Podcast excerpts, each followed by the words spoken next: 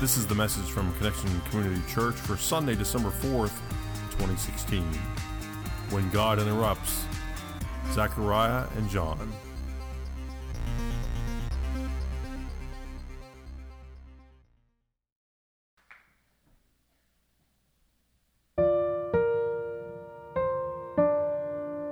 On June 1st, my husband suffered a traumatic brain injury, and what followed was three ER visits, three long hospital stays, two brain surgeries, two stays at Inhab Rehab over the next four months.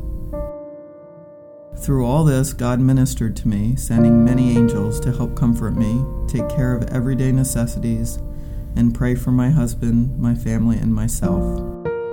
God repeatedly reminded me in prayer, through sending messages, songs, comments from friends, coworkers, and even strangers that He was in control and that I needed to trust Him. His message at times arrived unexpectedly. In late August, walking into the hospital, I headed into the same revolving doors I had entered hundreds of times.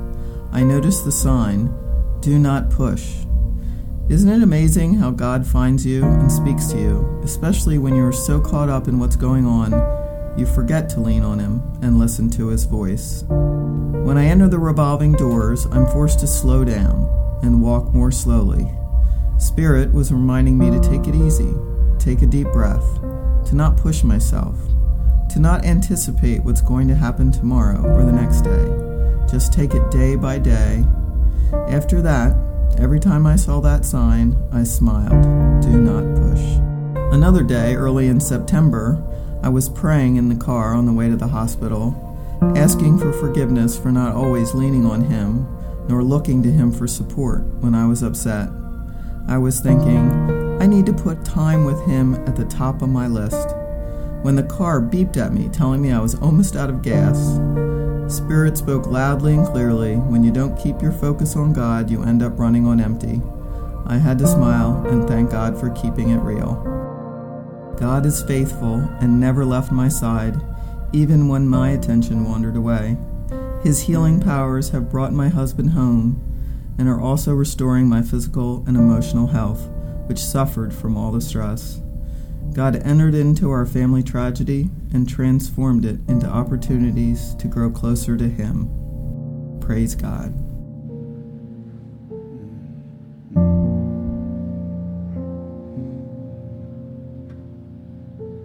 Praise God.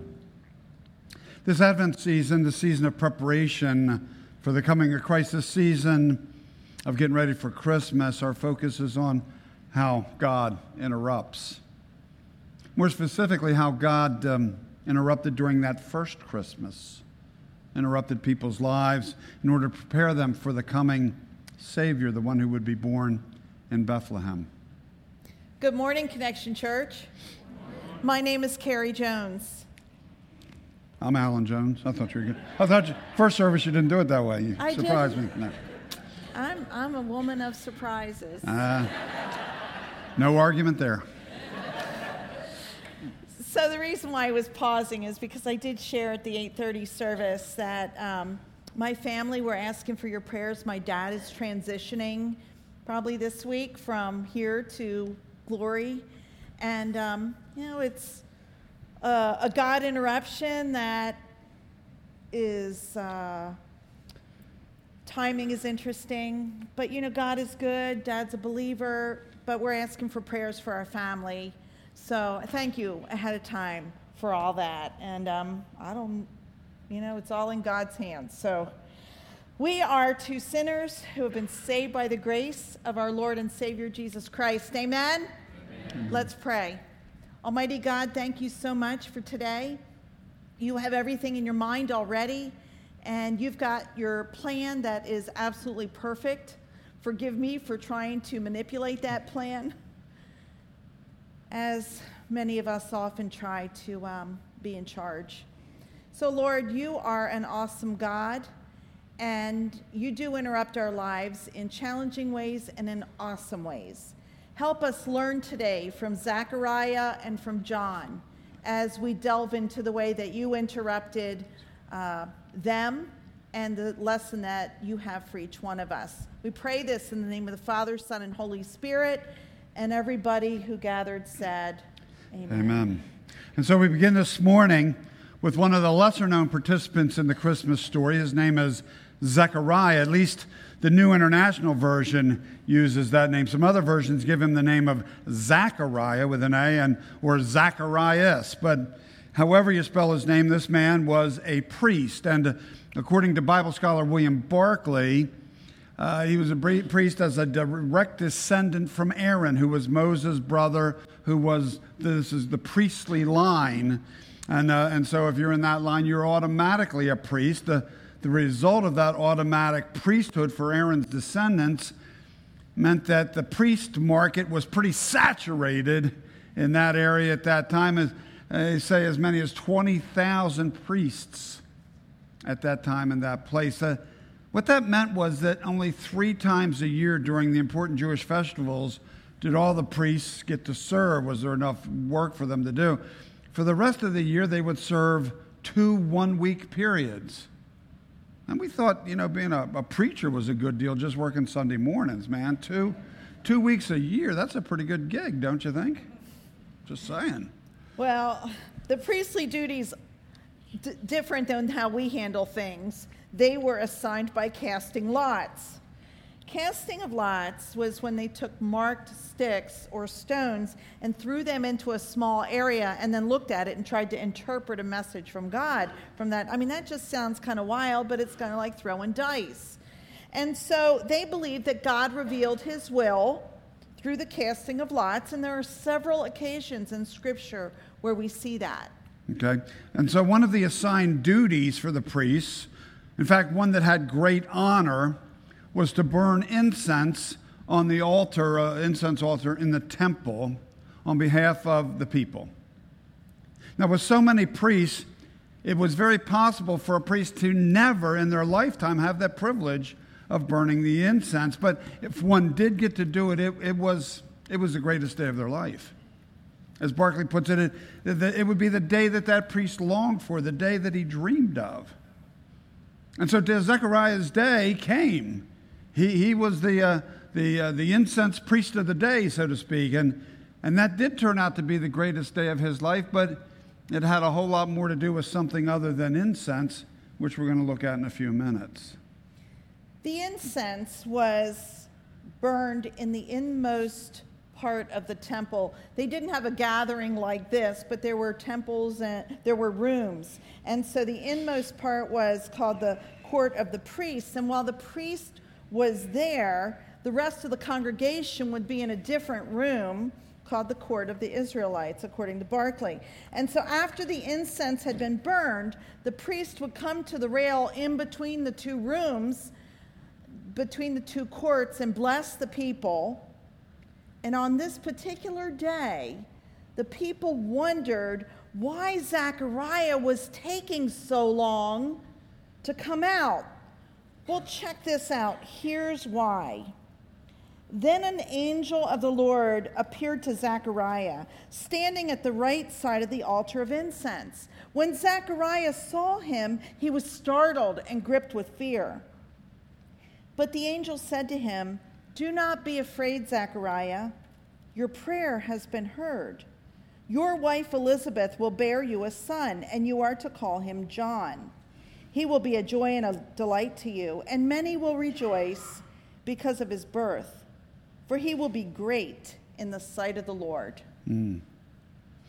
Apparently, angels look a little different in real life than they, the way we portray them in our Christmas pageants, plays, and parades. Because growing up in our church pageants, and maybe yours was the same, the angels were always the little girls, blonde hair usually, with the little white robe and the little gold tinsel halo. Can I get an amen from anybody on this? Yeah, that's because all the boys were used up being shepherds and, uh, and wise men, right? Anyway, so, so picture that we see angels several times in this Christmas story, and each time they cause fear. A little girl in a little white thing with a little doesn't usually cause fear, right? So they apparently look a little different in real life.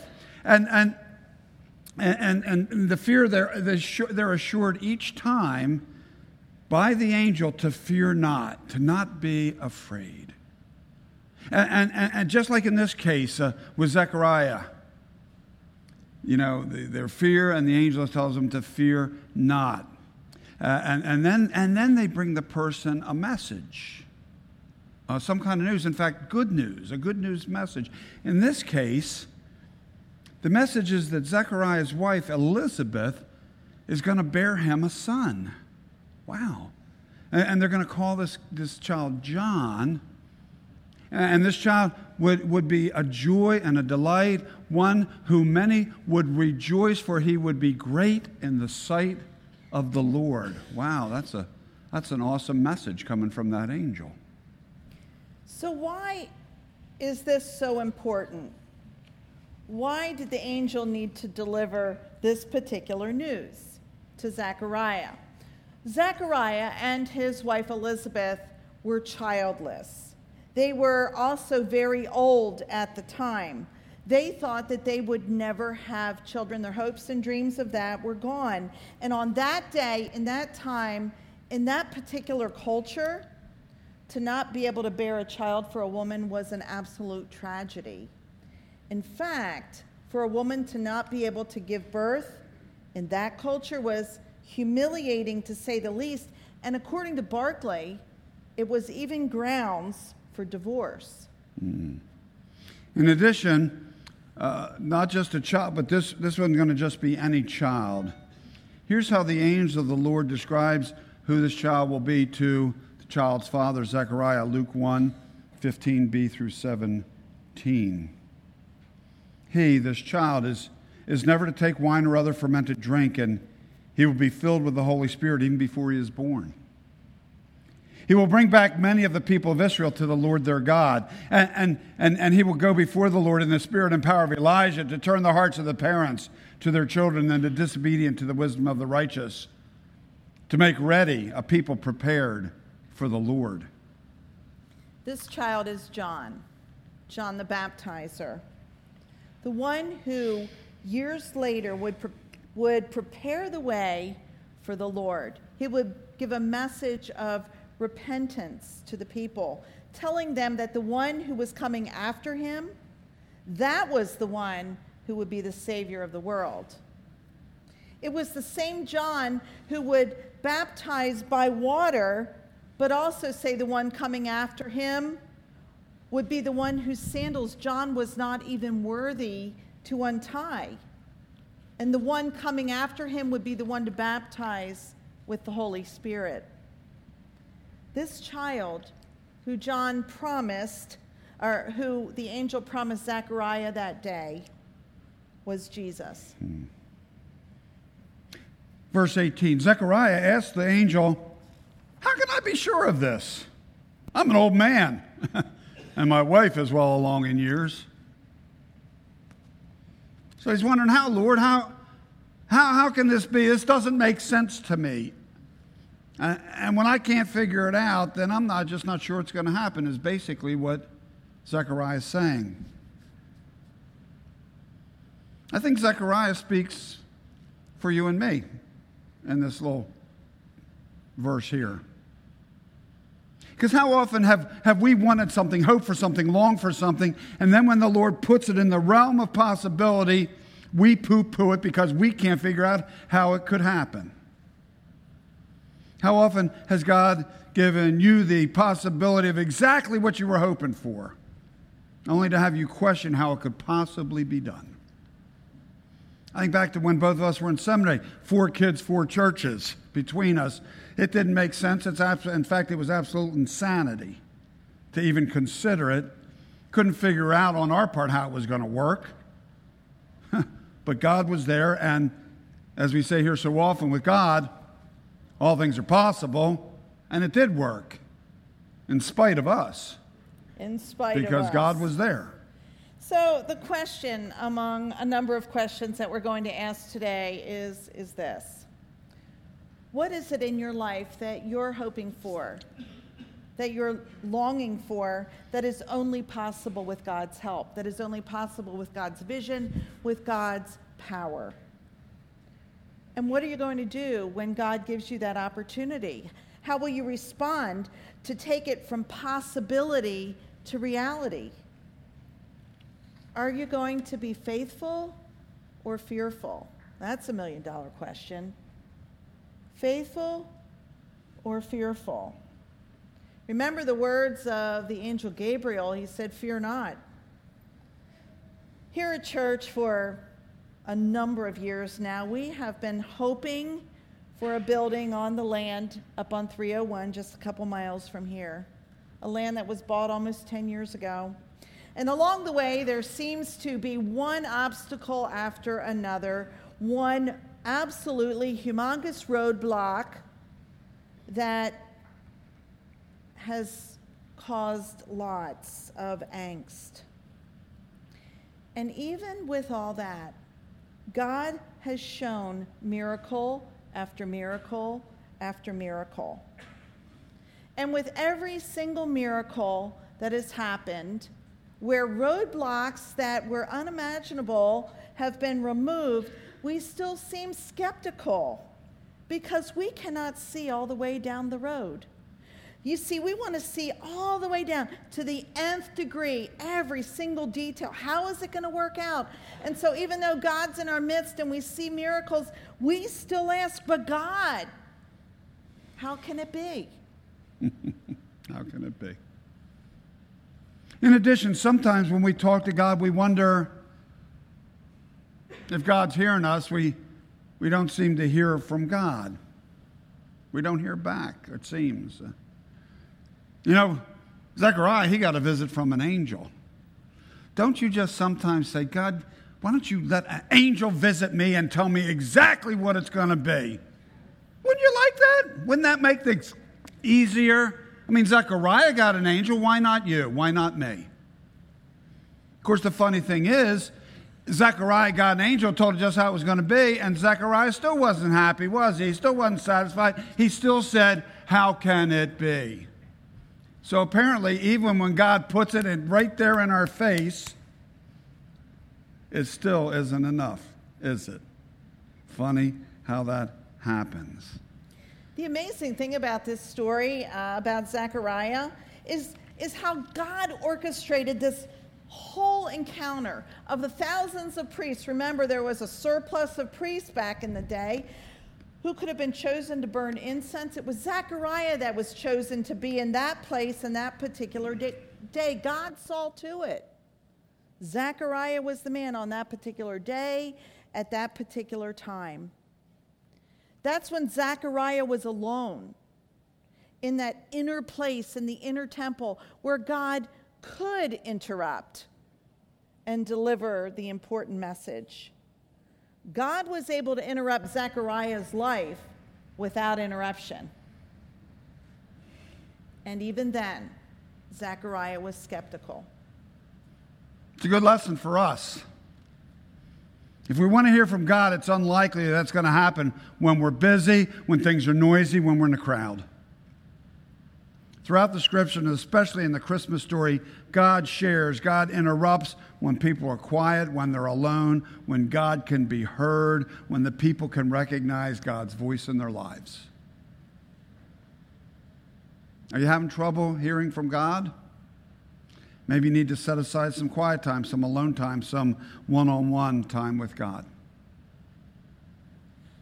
It's hard to hear anyone's voice in the midst of uh, our daily chaos. And that's especially true when it comes to the voice of God.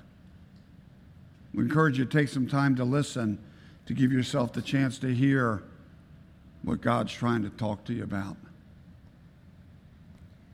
I actually think that that's one of the most heard questions that we have. How do I know? How do I hear God? We're going to delve into that after Christmas in January with a Wednesday night segue called The Divine Mentor. And in that five week study, we'll get some tools in how to listen and how to hear God.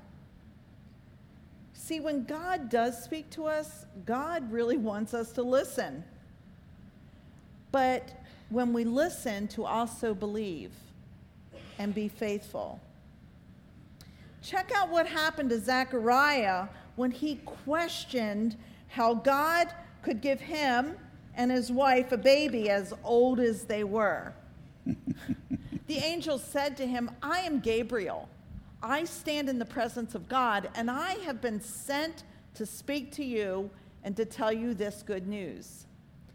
And now you will be silent and not able to speak until the day this happens because you did not believe my words, which will come true at their appointed time. Mm. So a preacher, a priest, without a voice. Without a voice. And some of you going, sounds like a heck of an idea. Yeah. yeah. so when Zechariah finally did come out after burning the incense, the, the people who had wondered why he was taking so long realized that he had seen a vision. Uh, as they could tell, he was unable to speak as he was trying to use some kind of I don't know, sign language to try and tell him what happened. That must have been interesting. Especially when he tried to describe the angel. I don't know how you do it. And true to what the angel Gabriel had said, Zechariah was silenced until it came time. He was told the child's name would be John, so he shared that with the people by writing it on a tablet. The child's name will be John. And, and when he did that, he was able to speak.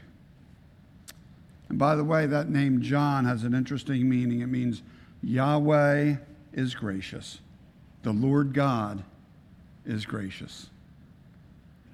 Yeah. And so God interrupted the lives of Zechariah and of Elizabeth with a child much later in their years. It was a wonderful interruption for them and a crucial interruption for the kingdom of God. In fact, this child, John, John the Baptizer, he was actually a great interrupter himself. He challenged people, he confronted them, he held people accountable as he baptized them in the name of the Lord. Mm-hmm. Follow along in your Bibles here, uh, Luke 3 7 through 16a. John said to the crowds coming out to be baptized, them, You brood of vipers. I'd like to hear that when they're getting preached to. You brood of vipers. Who warned you to flee from the coming wrath? Produce fruit in keeping with repentance. And do not begin to say to yourselves, We have Abraham as our father. For I tell you that out of these stones, God can raise up children for Abraham.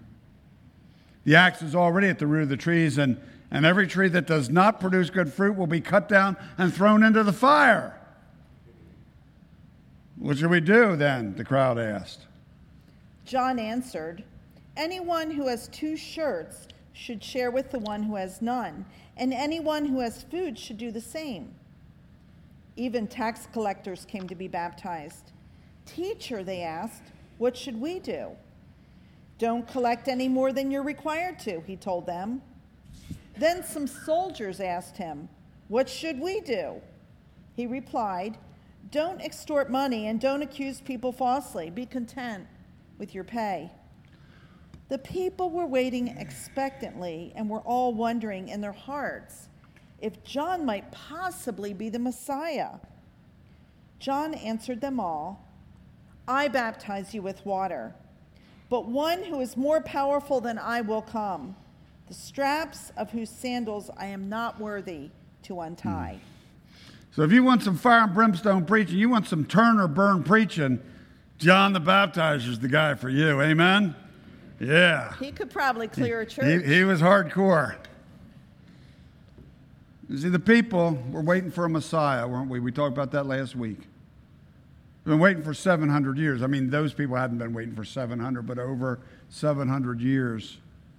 The people had been looking because of what the uh, prophets, Isaiah and others, had shared. They were waiting and looking and expecting a Messiah. And, and they wondered if it might be this John guy who was preaching so powerfully. But as John made clear, he wasn't the Messiah. Just like none of us is the Messiah.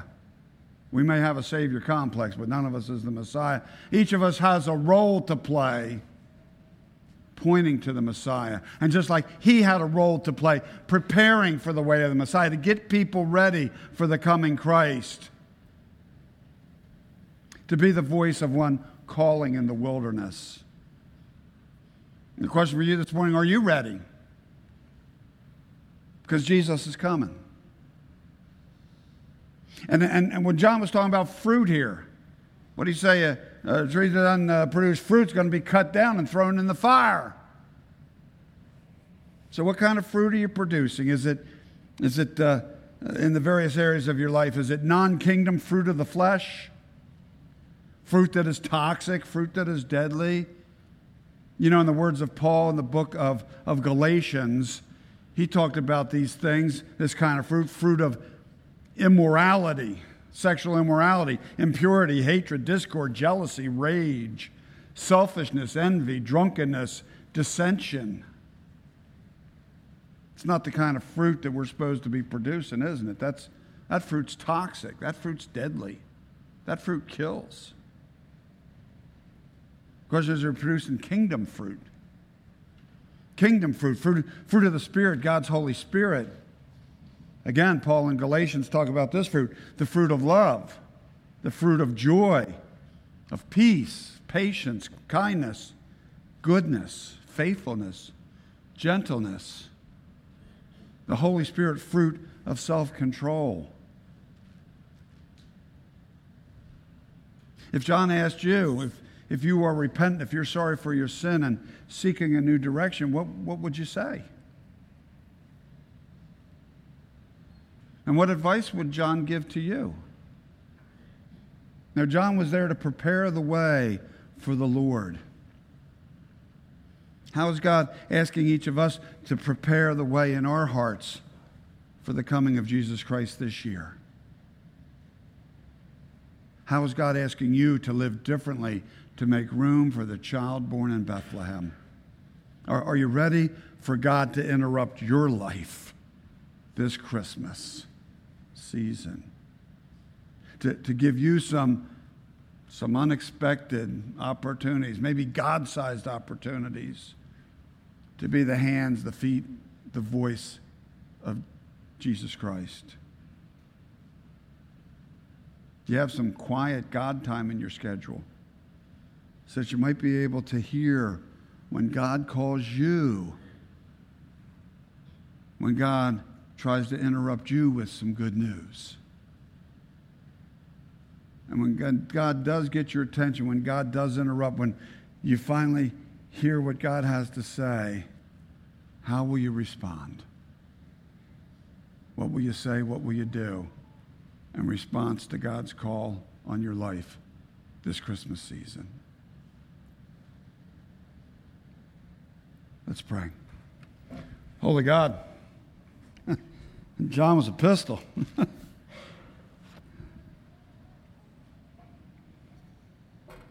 you interrupted some lives. You interrupt lives.